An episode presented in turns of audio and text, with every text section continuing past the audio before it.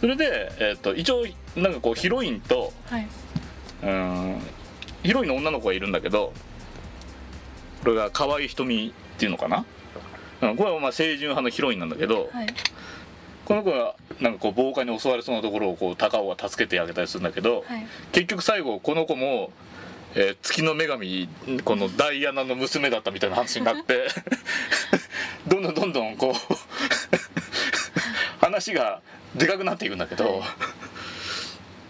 それと、えーもう一人こう恋のライバルじゃないんだけど、うん、球団オーナーの娘っていうのがマリアっていう、まあ、女の子が出てきて、はいこれは逆にすごい嫌嫌な女の子で。あ無理やり高尾を自分のものにしたいみたいなわがままなお嬢様なんだけどこれは逆にこうデビルマンみみたいになってデビルマン敵みたいになっていっちゃったりする。んだけどこっちはこっちで。かわいそうに。そうそうそう。っていう、うん、いちいち表現が、えー、とどこまでも行ってしまうこう漫画なんだけど。はい。でそんなでかい話が言ってもこう惑星間戦争なわけじゃない。はい。なぜ野球なんだと、確かに。うん、なぜ野球漫画にする必要があるのっていうところがこうみんな疑問に思ってるわけよ。はい。でもう作中のそのキャラクターが言うぐらいだなぜそんなやつらが野球をと。作中で言っちゃうんですね。そう言うぐらいなんだけどこうそれはこう宇宙が誕生した時に、はい。えー神が宇宙憲章っていうのを作って、はい。こう全面戦争しちゃうとこうネブラってすごい強いからはい。みんな滅ぼされちゃったりする。そういう強い星があっても、えーなんとか守り抜けるように、はい。えー双方の代表9人がこう選手を立てて決闘で決着をつけるコスミックファイトっていうのをやる言う。つまり揉めた時はコスミックファイトで決着をつけよう。あっていう、うん、サッカーの起源みたいな話になってきて、ああ。でこのコスミックファイトっていうのが、えー、といわゆる野球のような競技。だったっていう。えへえじゃないか。そう。野球のような競技ね野球のような競技っていうのはえ厳密に言うと野球だかなんだか分かんなくなってくんだけど最後。はい。まあまあまあまあ。そう。とりあえずはでかい野球なの。はい。でかいっていうのはえっ、と距離が5倍あるとか。あなるほど。スケールが大きい。大きい。本当に。うん。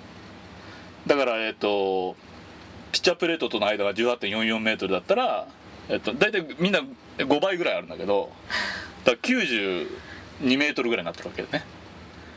それはもう高速球じゃないと。そうそうそうそう。それで例えばスタンドまでが120メートルだとしたら、えっとコスミックファイトの場合は600メートルぐらいあるわけ。そういう広いなるほど。野球をやると。で紆余曲折一応6巻の間にやってんだけどはい。いろいろあっていろいろあるんだけどえー結局宇宙人が UFO に乗って来ます。あ来ちゃうんですね。来ちゃうの。うん。でそれコスミックファイトをやれと。俺たちと。地球で。地球で。いう話になるとなるほど。ああ。ルールもちょっと違ってはい。えー一人アウトでチェンジなの。ワンアウトでチェンジ。もうこんなルールどうでもいいんだけどさ。まあほぼほぼ全面戦争だからい。何でもいいんだけど、で一回表裏の勝負。あじゃあもうスパッと決まるみたいな。そうそうそうそう。だから、えー、とわ1人目がアウトになって次でホームランが打ったらすぐ終わりさ、あうん、それで決着0-0だったらとか同点だったら延長戦をこうやっていくと。ーなかなか厳しい。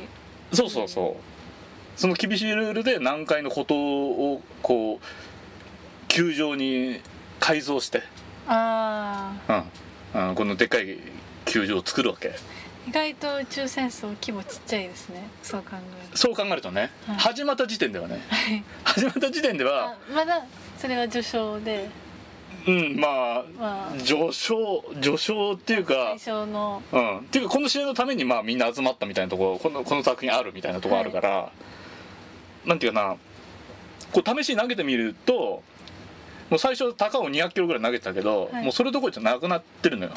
はいもうその時には。そうそうそうそう、まあ、成長もしてるし。で相手もすごいからまあ、大体高尾が、えー、と初球が820キロぐらいでストレストレートも投げてるんだけど、はい。相手が試しに投げたらせ1020キロぐらいじ時速でね。あ のストレートをこう投げると。ーはい。いう話になってもうああこれは真面目にやる気ねえんだなと。読者が思うような感じなんだよ。でねこうどこまで行ったらいいのか本当に分かんないんだけどとにかく最後の方はみんな神の戦士だから、はい。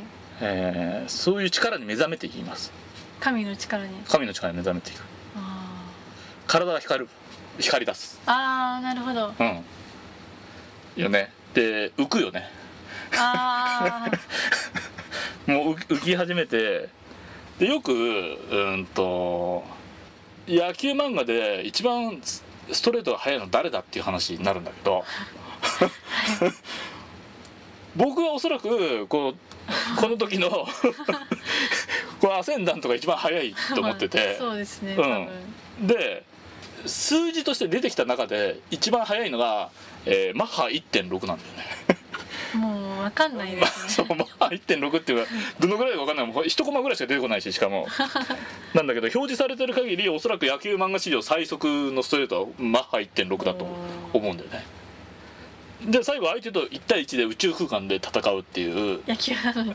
そうそうそうそう。しかもそのヒロインのその瞳と一体化して 月の女神ダイアナの娘だから。はい。それでえっ、と一つになって、えーなんていうかな神々しい姿になって戦うんだけどはい。相手は巨大化するんだ 俺も言っててもうなんだか分かんないよ。そう。ってなったりして戦います。はい。もうこれはもうネタ今日はもう完全ネタバレでいくからはい。あれだけど最後はこれでまあ平和にを取り戻して、はい。えー、と高尾と瞳が、えー平凡な地球人として残りますと。あそうなんですね。そこから平凡な地球人になれるの？みたいな話なんだけど。確かに。そう。で他の連中は自分たちの星に帰ってへえそう。夜空の星座になったっていう話なんだけど。なんで二人だけ？なんでだろうね でなんかそれぞれの星っていうのがそよくわかんないんだけどその野球のポジションのその星になってるわけでそこに帰ったことになってるんだよ。でそれをこう見上げてるっていうこう。ラスト。そうラストの方なんだけど一応このヒロインと主人公は地球人として平和に暮らしましたとさめでたしめでたしみたいなうんもうだから、えっと全部5-1だよね、確かに。いうん、っやていううんー。思ったより全然スケールが大きかったですね。大きいよね。むしろこれより大きくしようって言ってもなかなか大きくならないと思うんだよね。も。もう宇宙戦争だから。むしむしろうーんなんだろうな小学生が考えたみたいな一番大きな話だよね。宇宙人がやってきて野球やるみたいな。確かに。うん。あ稲妻イレブン確かそんな感じ。あだった。ちょっと違うのか。ああ稲妻イレブンとかもほらなんかこう宇宙。とんでもサッカーのですね。どこまでできるかってやってるやつだから。で、まあ正直ねこうもう、まあ、それだけですっていうその分析したりなんかこう評論したりするところはあんまりない。作品だからもうそういうもんです。わかりましったていうことなんであんまり言うことないんだけどあのねコミックスが6巻あるんだけどはい。巻末にさ応援メッセージがこう載ってんだけど、はい。結構メンツがすごいのよ、へえうん、なんかロッテの村田兆治とか落合とかもこう、えー、あそれは名前知ってる。うん。知ってる。よかったです。存じております。そう。あの落合博満ね、はい。うん、とかなんだけど2巻とかクロマティなんだけど巨人の元巨人のクロマティっていう、へうん、なんだけど外国人。うん。まあ当時の人気外外野手なんだけど。へうん。それがなんていうの？あの嘘くさいこう日本語で。本当にそんなこと言ったのかな？みたいな。なんかこう「アセンダントは夢のようなストーリーだね」とか なんかそういう。スーパーな連中がホットなファイトを続けていくのさみたいな。そういうそんなうさんくさいこと言うかなっていう。え日本人が考えた英そう語みたいな。う。ん、いかにも日本人がさそのイメージで勝手につけたようなインタビューとか あと村田兆治や落合が本当にこれ読んでコメントしてんのかなっていう。うんなんか載ってるからこれはね結構ね 必読だよね。ファン必読の、うん、巻末なんだよね、うん、っていうとんでも漫画の代表作「アセンダント」でした。ありがとうございます ありがとうございました